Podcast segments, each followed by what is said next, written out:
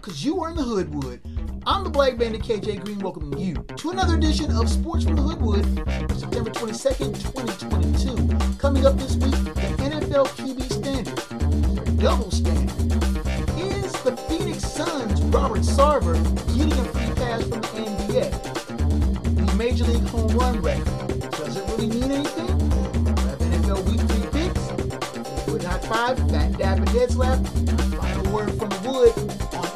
USA Basketball's top dog status is in trouble. All that and a lot more. Buckle your seatbelt, strap yourself in, put your crash helmet on. Sports from Hoodwood is coming right at you. Let's go. You're tuned in to Sports from the Hoodwood, the internet's foremost location for the most honest, unfiltered commentary and insight on the world of sports. Now, once again, here's Hoodwood's hometown hero, KJ Green. Greetings from the Hoodwood, where, contrary to popular belief, I, not Travis Kelce, was wearing this podcast long before his his brother was doing it, and I'm the one that made it cool. I'm your man KJ Green, welcoming you back to Sports from the Hoodwood, and let's just get right into it. Last week, NFL, another crazy weekend. You had comebacks, you had crazy finishes, you had the Bengals offensive line still looking like a colander or a, a sieve or something that's leaky really bad. But you had great quarterback play on in almost every game. You had Cooper Rush filling in again for Dak Prescott, playing an absolutely wonderful game, driving the pokes down for a game winning field goal. You had Josh Allen absolutely eviscerating the Titans on Monday night. You had uh, Jalen Hurts of the Eagles playing a phenomenal game against my Vikings. You had that absolutely insane game in Baltimore. Ravens jump out to a big lead. Lamar Jackson just playing out of his mind. But Tua Tagovailoa going, hold up a sec, cuz. I got last licks usually gets uh, a, a free shot. So let me show you something. He throws four scores in the fourth quarter. Are you crazy? This makes no sense. And of course, the brilliance of Patrick Mahomes again, losing effort by, by Justin Herbert in a, in a great effort. But the question I'm posing here, after all the great play we had, is there a double standard for quarterbacks in the NFL? And I have said this for the longest time that I think there is. I grew up in an era where you didn't even see quarterbacks of color. When Doug Williams threw in that absolutely brilliant game in the Super Bowl, which was 30 some odd years ago against the Broncos, threw for four scores and a 35 point blitz by the by the by Washington to beat Denver. And I remember the Super the the uh, Sports Illustrated cover. Wow because it mean it was a brilliant performance. But because it was a black quarterback, no one had seen that before. Now, quarterbacks of color are no longer a quote unquote rarity. You have black quarterbacks who are superstars and legends. Warren Moon, Randall Cunningham. Uh, you can go, the list can go on and on of great quarterbacks of color. You also have bust quarterbacks. Akili Smith, Jamarcus Russell. I can go on and on. The point I'm trying to make here, though, is you have quarterbacks like, say, Tua Tagovailoa. Oh, he needs to improve his game. He needs to improve his game. Even though he uh, put together a Yeoman-like workman performance in the first week win against New England, and everybody's still saying, well, he still needs to improve. Well, then he throws six touchdown passes against Baltimore, and everybody wants to say, wow, Baltimore's defense is a, a shell of itself. He threw for six touchdown passes, people. Six. He's in the company now with legendary Dolphins quarterbacks Dan Marino and Bob Griese.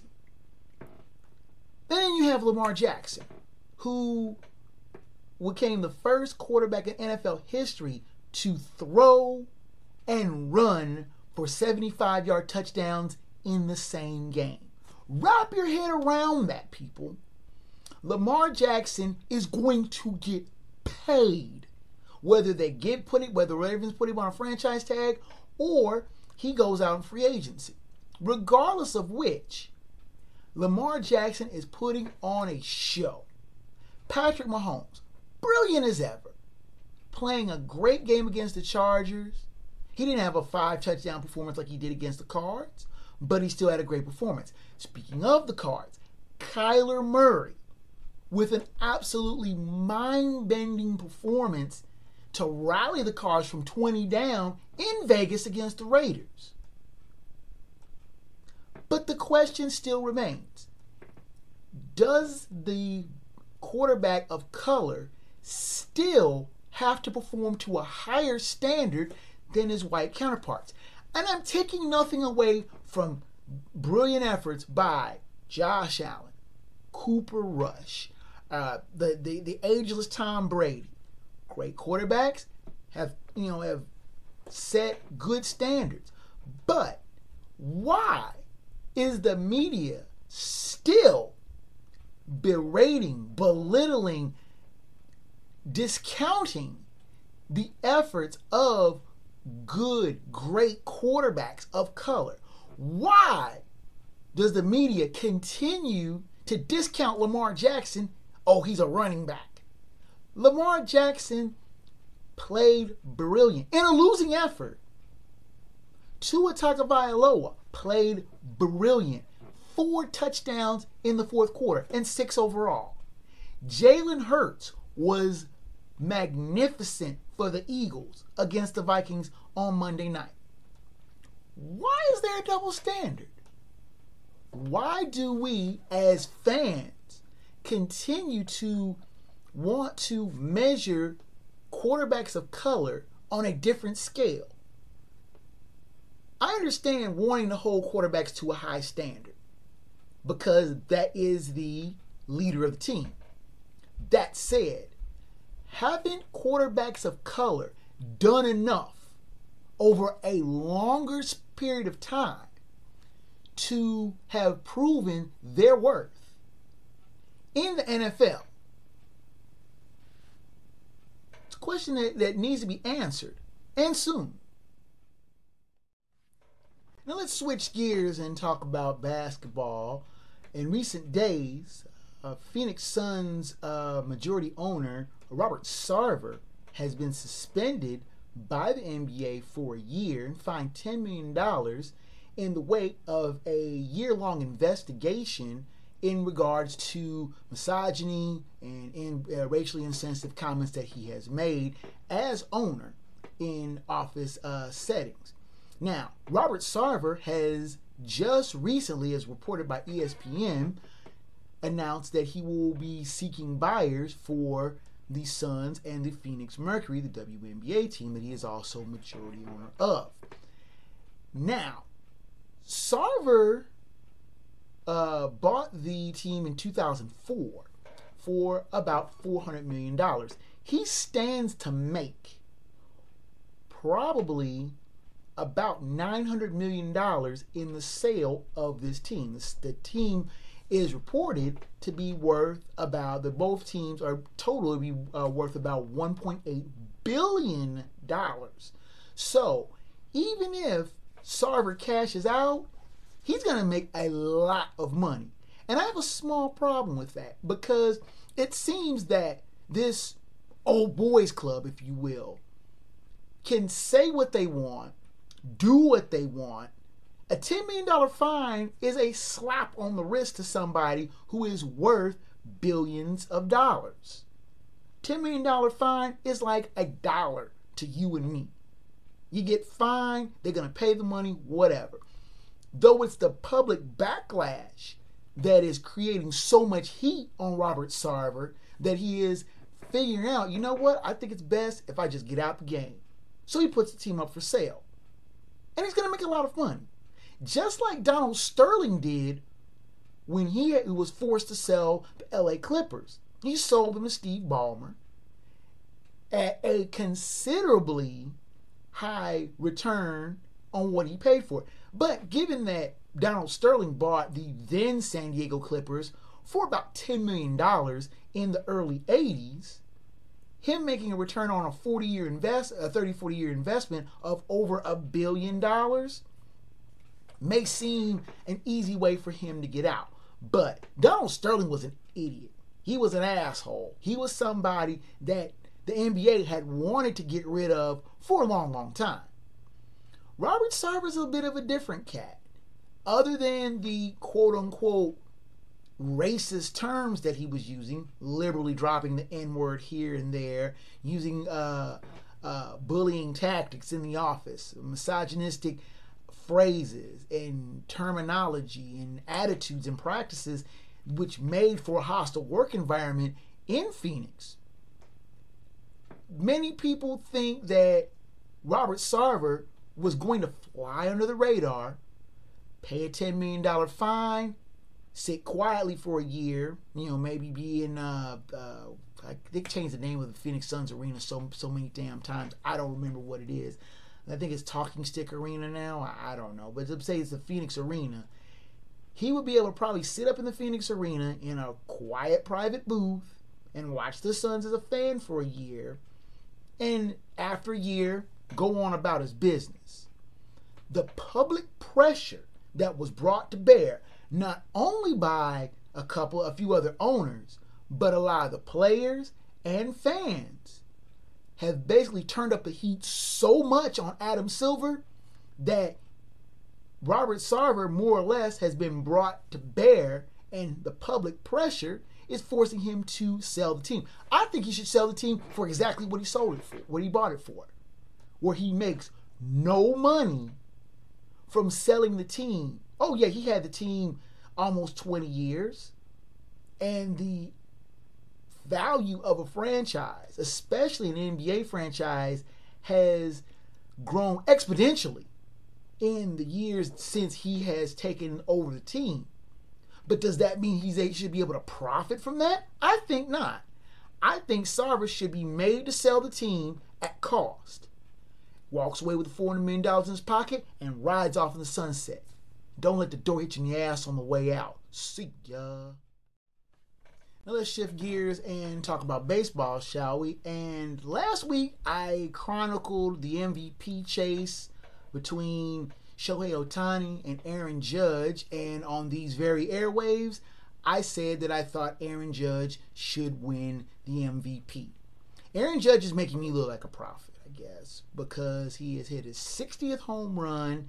He did that Tuesday night off of Wil Crowe of the Pittsburgh Pirates. Ironically, Crowe being a great great uh, uh, nephew of Red Ruffing, who was a teammate of Babe Ruth. Now, Aaron Judge now joins some very, very select company, joining Babe Ruth, Roger Maris, Mark McGwire, Sammy Sosa, and Barry Bonds as the only baseball players to have hit 60 or more home runs in a season. Now, Judge is looking, staring right down the barrel of a team and AL record 61 hit by Roger Maris. Now, I remember the home run chase of uh, Mark McGwire in 1998. Him and Sammy Sosa captivated the nation.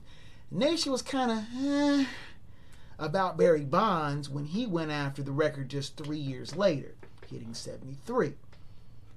But McGwire, Bonds, and Sosa have all had to play under that cloud of performance enhancing drugs. Did they, didn't they, whatever. Sammy Sosa won't talk about it. Mark McGwire has admitted to it, but it's been kind of shushed. And Barry Bonds has more or less been a baseball pariah since he left the game in 2007. That said, Babe Ruth has always been the gold standard of home runs.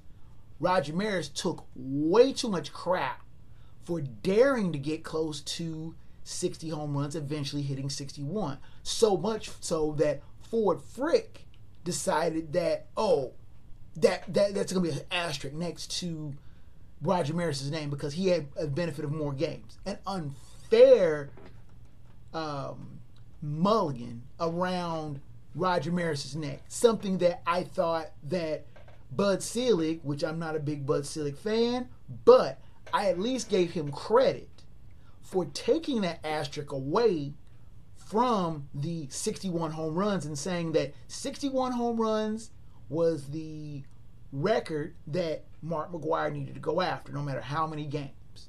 And I thought that was fair. Now, Aaron Judge is right at 60. He is right now the Triple Crown leader, leading the, the American League in batting average and, of course, home runs and RBI.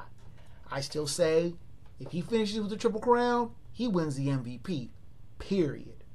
The Yankees are on their way to the playoffs, and he has been a catalyst for that team. But I discussed that last week.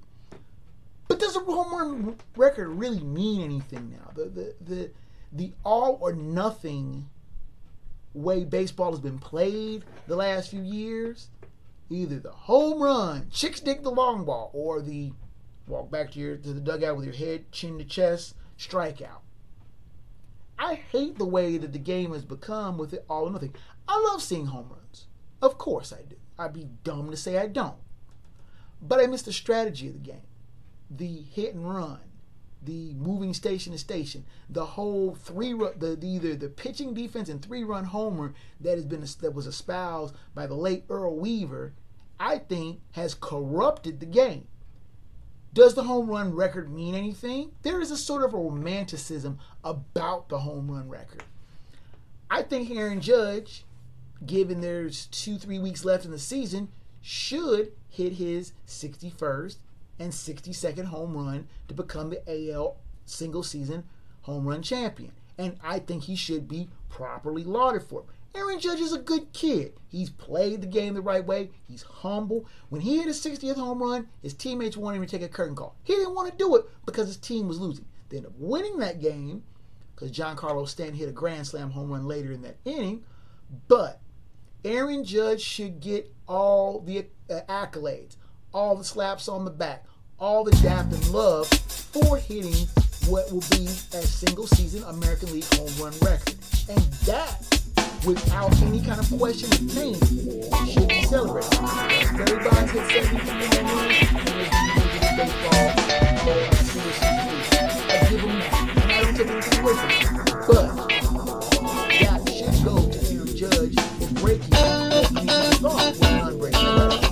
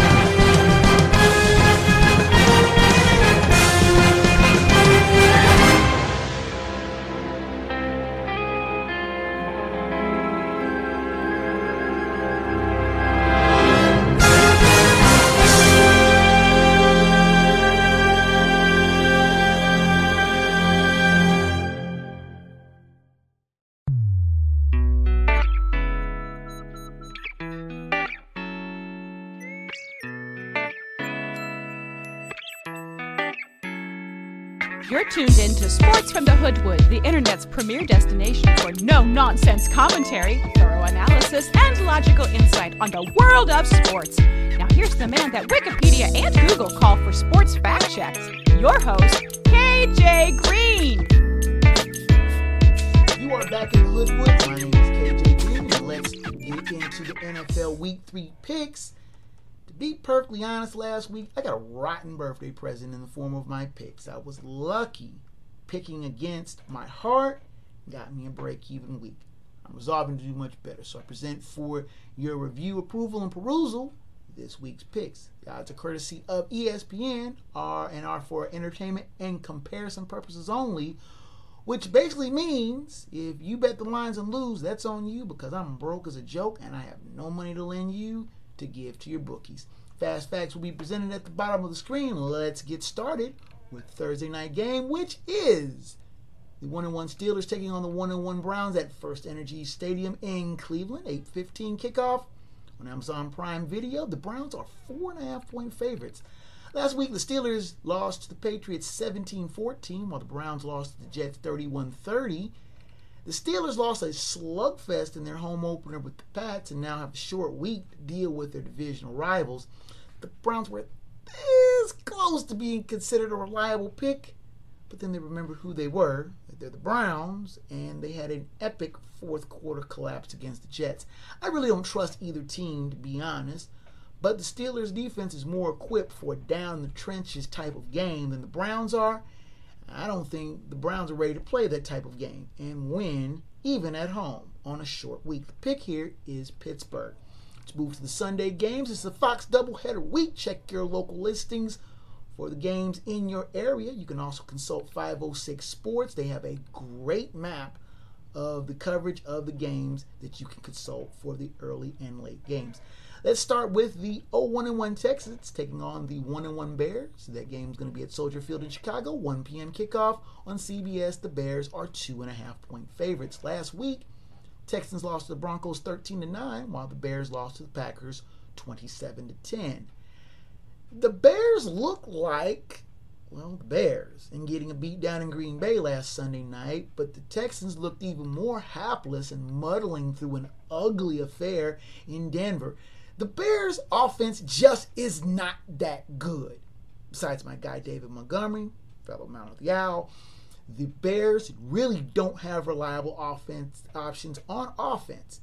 And as much as I want to believe in Justin Fields, his offensive play calling that has been handed to him is inept, and he has played way too inconsistent to boot. That said, I do think that the Bears can play better than the Texans, who are even more clueless offensively. The pick here is Chicago. Next up on the docket, we have the 0 2 Raiders at the 0 2 Titans, game being played at Nissan Stadium in Nashville, 1 p.m. kickoff. This game is on Fox, not CBS, as you might think, being AFC teams. The Raiders are two point favorites. Last week, the Raiders lost to the Cardinals 29 23 in overtime, while the Titans lost to the Bills 41 7. The fact that both of these teams are winless are a bit of a surprise. The Raiders weren't expected to beat the Chargers, but then they took a nasty pratfall and an embarrassing home collapse against the Cards. Meanwhile, the Titans took an unexpected upset against the Giants and then got poleaxed in Buffalo. This game reeks of desperation for both teams, to be honest. Realistically, the Titans have fallen off pretty badly. Everybody knows that Derrick Henry is the prime focus of the Titans' offense. And Ryan Tannehill, I'm sorry, he's just not a quality quarterback in my eyes, and he's proving it in spades. I never like pick, picking Western teams heading east for early games. I've long hated doing that because a team playing on the West Coast going east, that's a that's a 10 o'clock a.m. body check for them. The Titans are coming off a short week, and that might mitigate that. Derek Carr is way overdue for a breakout game this season, and I think he gets it here. The pick is Las Vegas. Next up on the docket, we have the one and one Lions taking on the one and one Vikings at US Bank Stadium in Minneapolis, 1 p.m. kickoff. That game, I have it listed on CBS, but I think that is that right? Yeah, no, it's on Fox. I'm sorry, I have it listed as CBS, but it's 1 p.m. kickoff on Fox. I'm glad I have my handy dandy phone to correct that. Vikings are six point favorites. Last week, the Lions defeated the Commanders 36 to 27, while the Vikings lost to the Eagles 24 to 7. The Lions looked impressive in piling up points against the Commanders, but the curve gets a lot steeper facing an annoyed Vikings team that was embarrassed on Monday night in Philly. I'm not sold on Jared Goff in Detroit, even though he is slinging the rock impressively. The problem is that the Lions defense gives up points and yards almost as quickly as they score them. I think the Vikes bounce back strong at home. Pick is Minnesota. Next up, we have the 2 0 Chiefs taking on the 0 1 1 Colts. Game's going to be at Lucas Oil Stadium in Indianapolis, 1 p.m. kickoff. On CBS, the Chiefs are five and a half point favorites. Last week, the Chiefs defeated the Chargers 27 24, while the Colts lost to the Jaguars 24 to nothing. A couple of years ago, this would have been a marquee event. Chiefs come in looking strong, offense looking really nice. The Colts, on the other hand, are wasting the brilliance of Jonathan Taylor. Their offense is stagnant and their defense is putrid. That is not the combination that you need facing a rested Patrick Mahomes who played last Thursday. This game might have to have a boxing referee somewhere in the wings on hand to step in to stop the Chiefs from wailing on the Colts like a contender thumping an overmatched Palooka. The pick here is Kansas City, and that's the lock of the week. Next up, we have the 2 0 Bills taking on the 2 0 Dolphins at Hard Rock Stadium in Miami Gardens, Florida. 1 p.m. kickoff on CBS. The Bills are six point favorites. Last week, the Bills defeated the Titans 41 7, while the Dolphins defeated the Ravens 42 38. Admit it. Come on. I know you want to. You wrote off the Dolphins when they fell behind 35 14. Don't Don't You know you did, because I did too. After that long run by Lamar Jackson, I'm like, that the, the Dolphins are done. Pack it up, they're done. The funny thing is, the Dolphins just decided that they weren't going to quit. They wrote an incredible fourth quarter comeback from Tua Tagovailoa to storm back and steal the win. They face a red hot divisional rival coming off of a frightening evisceration of the Titans on Monday night. This is a fascinating matchup of a pair of young Thundercat quarterbacks with redunculous receivers and quality underrated defenses. This could be a repeat of the thrilling divisional round shootout that the Bills came out on the short end of. But I think this time the Bills can put up just enough of the numbers that Tua and his crew cannot rally back from. The pick here is Buffalo. Next up on the docket, we have the 1 and 1 Ravens taking on the 1 and 1 Patriots. Game's going to be at Gillette Stadium in Foxborough. 1 p.m. kickoff. Uh, make sure I'm looking at that right. Yes, it is on Fox. Ravens are three point favorites. Last week, the Ravens lost to the Dolphins 42 38, while the Patriots lost to the Steelers 7. I beg your pardon, they defeated the Steelers 17 14. I got that backward. The Ravens are still kind of in a daze after giving up 28 fourth quarter points in a frightening collapse at home against the Dolphins. Now they face a Pats team that grinded out a surprising win in Pittsburgh. I don't trust either team, especially their secondaries, but I do trust Lamar Jackson and his ability to put up points. Something that I don't think that Mac Jones and the Pats are able to do. Here's Baltimore. Let's take time out. Come back with the balance of the 1 p.m. games late games and Monday night games. Sports the Hood continues after this.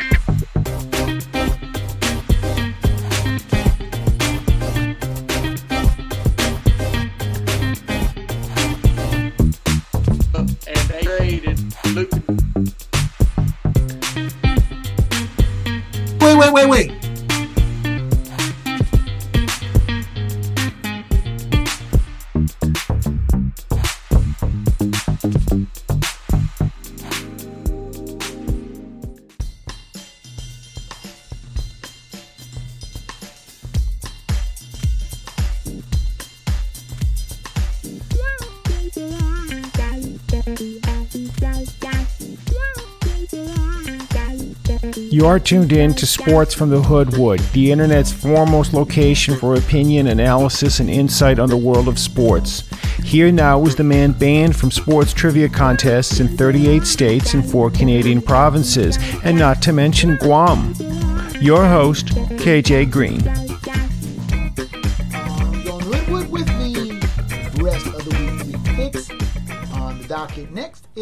0 2 Bengals at the 1 and 1 Jets. Game being played at MetLife Stadium in East Rutherford, New York. 1 p.m. kickoff on CBS. The Bengals are five point favorites.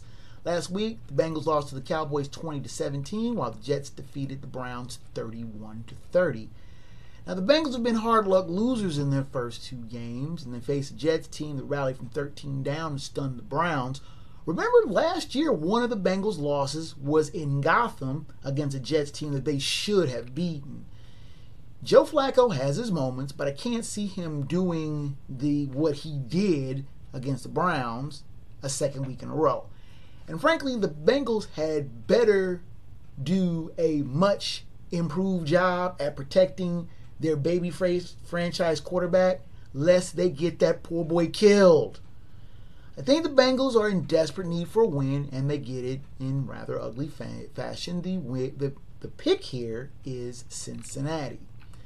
Next on the docket, we have the 2 0 Eagles at the 1 1 Commanders. Game being played at FedEx Field in Landover, Maryland. 1 p.m. kickoff on Fox. The Eagles are 6.5 point favorites.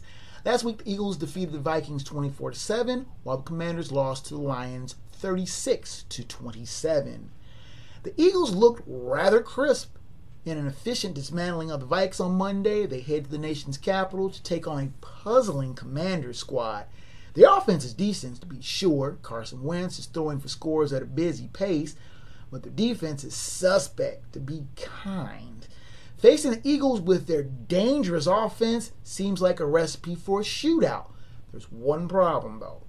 The Eagles' defense is good enough to slow down Carson Wentz. That will be the difference. The pick here is Philadelphia. Next on the docket is the 1 1 Saints at 0 2 Panthers, game being played at the Bank of America Stadium. In Charlotte, 1 p.m. kickoff on Fox, the Saints are three point favorites. Last week, the Bucks defeated the Saints. I should say that back where the Saints lost to the Bucks 20 to 10, while the Panthers lost to the Giants 19 to 16.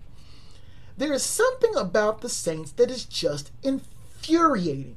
They should be elite, to be sure, but play like a team that's still trying to figure it all out. The Panthers are just as bad, but their cohesiveness is even worse. Now, the Saints' defense will give the Panthers all sorts of problems, and I think their offense, though struggling to find answers, won't find enough uh, to, uh, this week to get a win. The pick here though it sounds a bit confusing the way I played it out, is New Orleans. Next on the docket, turning to the late games, we have the 1 and 1 Jaguars taking on the 1 and 1 Chargers. Game being played at SoFi Stadium in Inglewood, California. 405 kickoff on CBS. The Chargers are seven point favorites. Last week, the Char- Jaguars defeated the Colts 24 to nothing, while the Chargers lost to the Chiefs 27 to 24. The Jags handed out a stunning shutout and have gained confidence in their overall ability. Meanwhile, the Chargers were a poor team management decision from beating the Chiefs. Brandon Staley doesn't try to force a play toward a tired Gerald Everett. Justin Herbert doesn't throw a back-breaking pick six, and the Chargers, not the Chiefs, are likely 2 0. I think the Chargers bounce back strong with a convincing win. The pick here is Los Angeles, the Chargers. Next on the docket, we have 0 2 Falcons at 1 1 Seahawks. Game being played at Lumen Field in Seattle. 425 kickoff on Fox. The Seahawks are two point favorites. Last week, the Seahawks lost to the 49ers 27 7, while the Falcons lost to the Rams 31 27. I'll keep this brief. After looking solid in their opener, the Seahawks look just as inept in losing to the Niners. Now, they host a Falcons squad that can put up points, but can't close out games smell an upset here. But I can't go against the Seahawks at home. The pick here is Seattle. Next on the docket probably one of the marquee games of the week, the 1 1 Packers at the 2 0 Bucks. Game being played at Raymond James Stadium in Tampa. 425 kickoff on Fox. The Bucks are favored by a single point. Last week, the Packers defeated the Bears 27 to 10, while the Buccaneers defeated the Saints 20 to 10. The late heavyweight game is also in Florida. The Packers bounced back from an opening day loss with the Bears, while the Bucks grinded to a win in the Big Easy. That win came at a cost, though, as the Bucks will be without Mike Evans, who suspended a game after a stupid fight with Marshon Lattimore, who just seems to be living rent free in that poor boy's head. That may be a costly omission as the Bucks still need a dependable receiver. And you're not going to get a dependable receiver in, in Julio Jones. No diss to Julio Jones, but he's a little on the aged side and he couldn't he doesn't have the makings of a number one receiver anymore. Aaron Rodgers is still needing a dependable receiver himself, but he does have Aaron Jones to take the pressure off in the running game, and that will carry the day in a narrow win. The pick here is Green Bay. Moving on to the Sunday night game, we have the 1 and 1 49ers at the 1 and 1 Broncos, game being played at Empower Field at Mile High in Denver. 820 kickoff on NBC. The Niners are one and a half point favorites. Last week, the 49ers defeated the Seahawks 27 to 7, while the Broncos defeated the Titans 13 9. It's now Jimmy G's team for the foreseeable future. Trey Lance out with a broken ankle. But believe it or not, I think the Niners are a better team under Jimmy G's stewardship. They head to the mountains, face Broncos team struggling to get its offense in gear, as noted by the fast fact, and they take way, way, way too many penalties. 25 in two games is unacceptable. Now, I think the Niners have the tools and the talent to go into Denver and steal a win. Pick here is San Francisco, upset of the week. Finally, the Monday game is the 1 1 Cowboys against the 2 0 Giants. Game being played at MetLife Stadium in East Rutherford, New Jersey. 8:15 kickoff on ABC and ESPN. The Giants are one point favorites. Last week, the Cowboys defeated the Bengals 20 to 17, while the Giants defeated the Panthers 19 to 16. Now, the Pokes got a plethora of sacks against the Bengals, but nearly blew the game. Meanwhile, the G Men are quietly 2 0 with a pair of tight wins. I can't put my faith in either team, to be honest. Cooper Rush, is he really going to have another solid game? Or is this an aberration, his once a year blow the lid off of the type, uh, type of game? Are the G Men really solid with a rugged defense and a portent of, is that a portent of good fortune or is that just an illusion? I'm going to gamble that Micah Parsons continues to be the defensive beast. No, he is not the second coming of, of Lawrence Taylor. Don't even start that mess. Good player, but I'm not calling him Lawrence Taylor by any shot. He's been a defensive beast. And I think he makes the difference. I know no matter what team I pick, I'm probably going to be wrong and be made a monkey out of. So I'm going to flip a coin and I'm going to pick Dallas. Last week, I was 8 and 8. The Lock and upset were correct, both of them, yay me. Overall, 17 14 1. 1 1 on the locks, 2 0 in the upsets. Let's take another time out, come back with Hoodwood High Five, Fat Dap Head Slap, and the final word from the Wood Sports when Hoodwood heads down the stretch after this.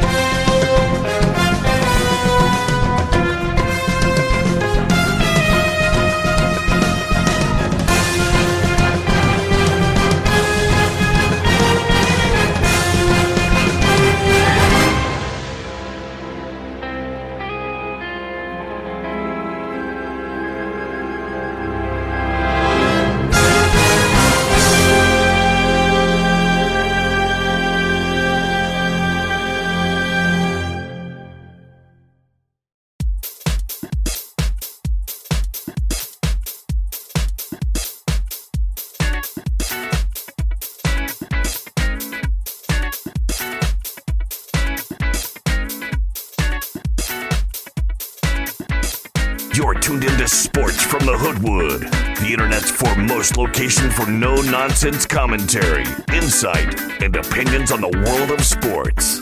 Here now, live in living color, flat by popular demand.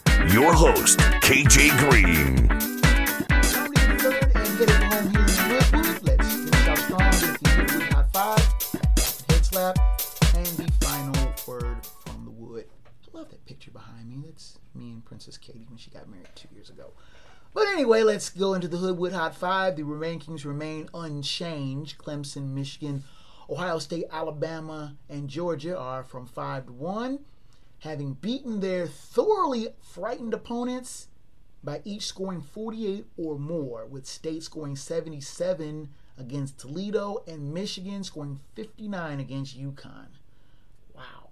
So there's no need to really detail the 5 to 1. So so instead, this week, the Hoodwood High Five is going to detail the five NBA teams that I think can give the Golden State Warriors the most trouble headed into the 22 23 season.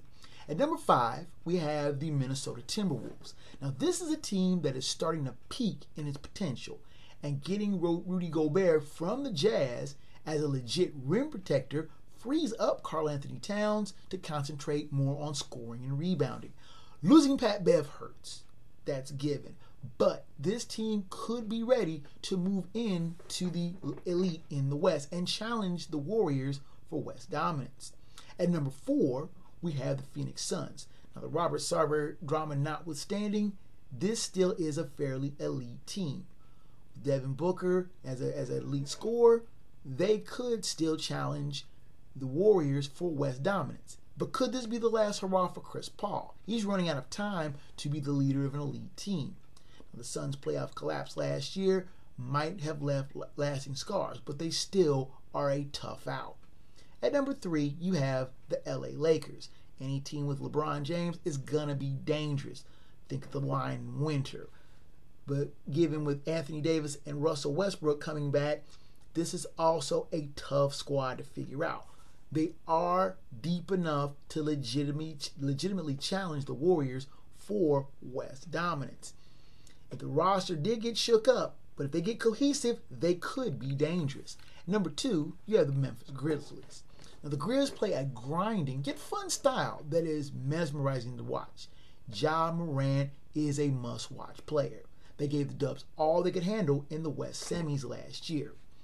And finally, number one, believe it or not, LA Clippers. Yes, I know they didn't make the playoffs last year, losing both chances they had the playoff qualifier.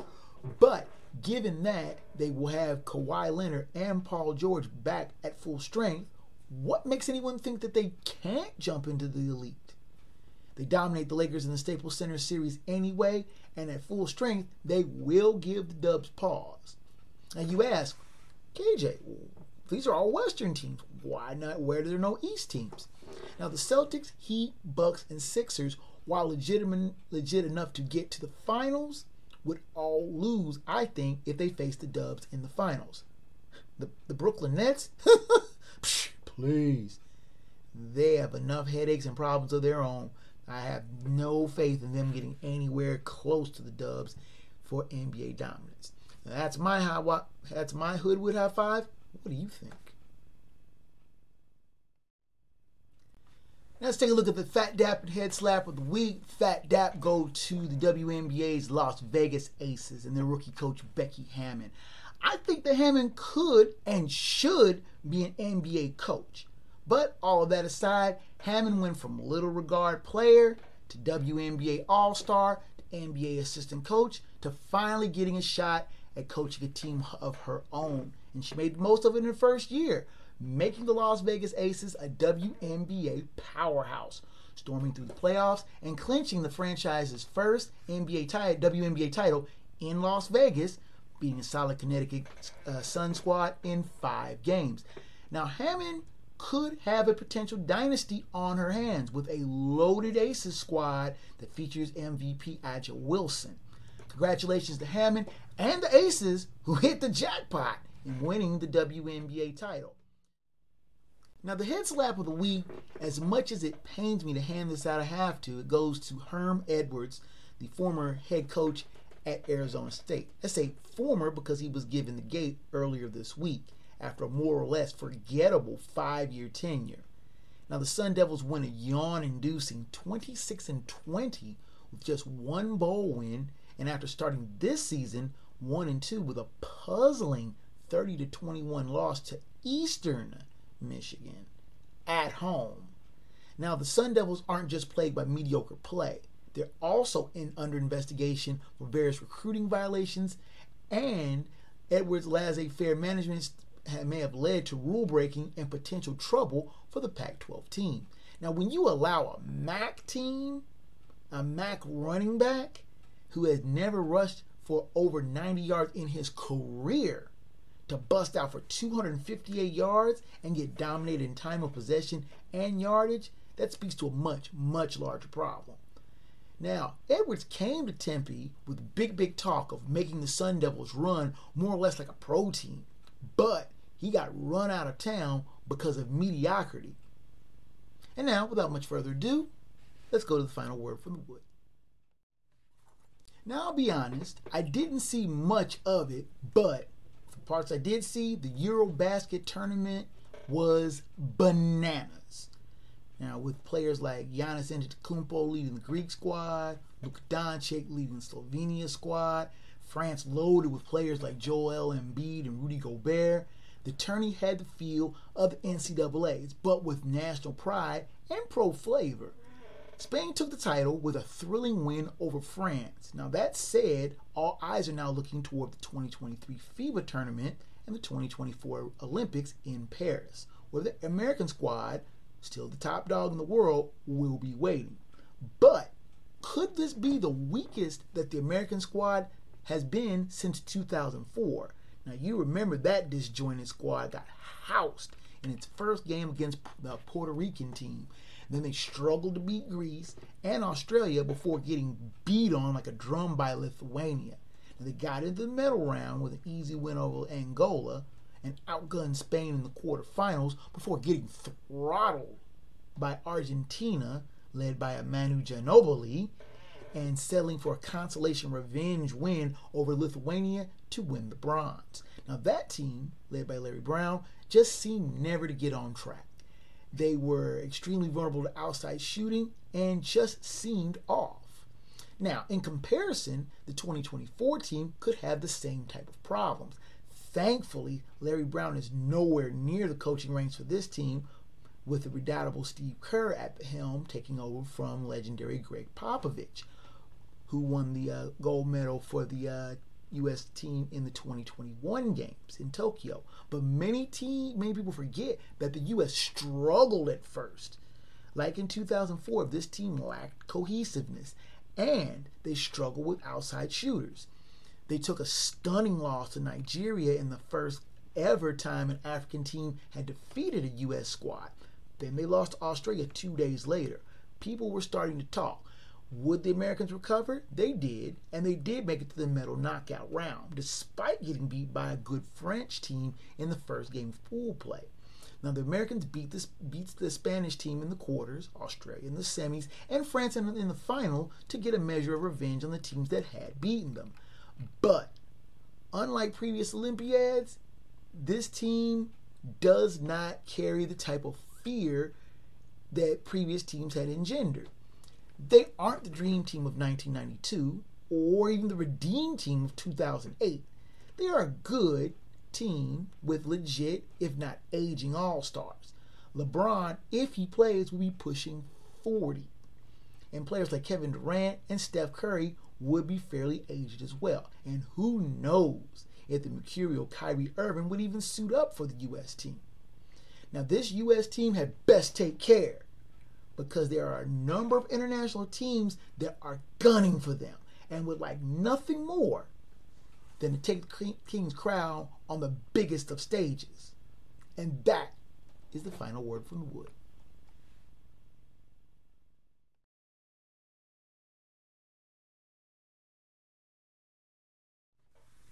Well, ladies and gentlemen, that's about it hear the music coming up in the background, that means your time in the Hoodwood is just about done. And thank you so much for your visit this week. Now, if you do want to send me an email, please feel free. My email is kjg. Questions, comments, show topics, and criticism. I respond to everything in a timely manner. The show airs weekly on many of these better podcasting hosts, whether it's Spotify, iTunes, Google uh, Podcast, you name it, I'm trying to get there. And if you don't have it, don't find any one of your more favorite podcasts, ask. Get, get on that um, platform to serve you better. You visit the show site. Right now, it's Black Bandit Productions Enterprises on Facebook. Also drop lines there at the back catalog the show. I'm also on Twitter, Green20, and Bandit Productions uh, back. I'm also on Instagram, I'm on all sorts of various social medias as well. Thank you so much for your time out watching this week. Until next time out in the Hoodwood, fellow sports fans, I'm KJ Green. Dirty. Sports from the Hoodwood Is a Black Bandit Productions and Enterprises presentation. of a 551 audio and films production.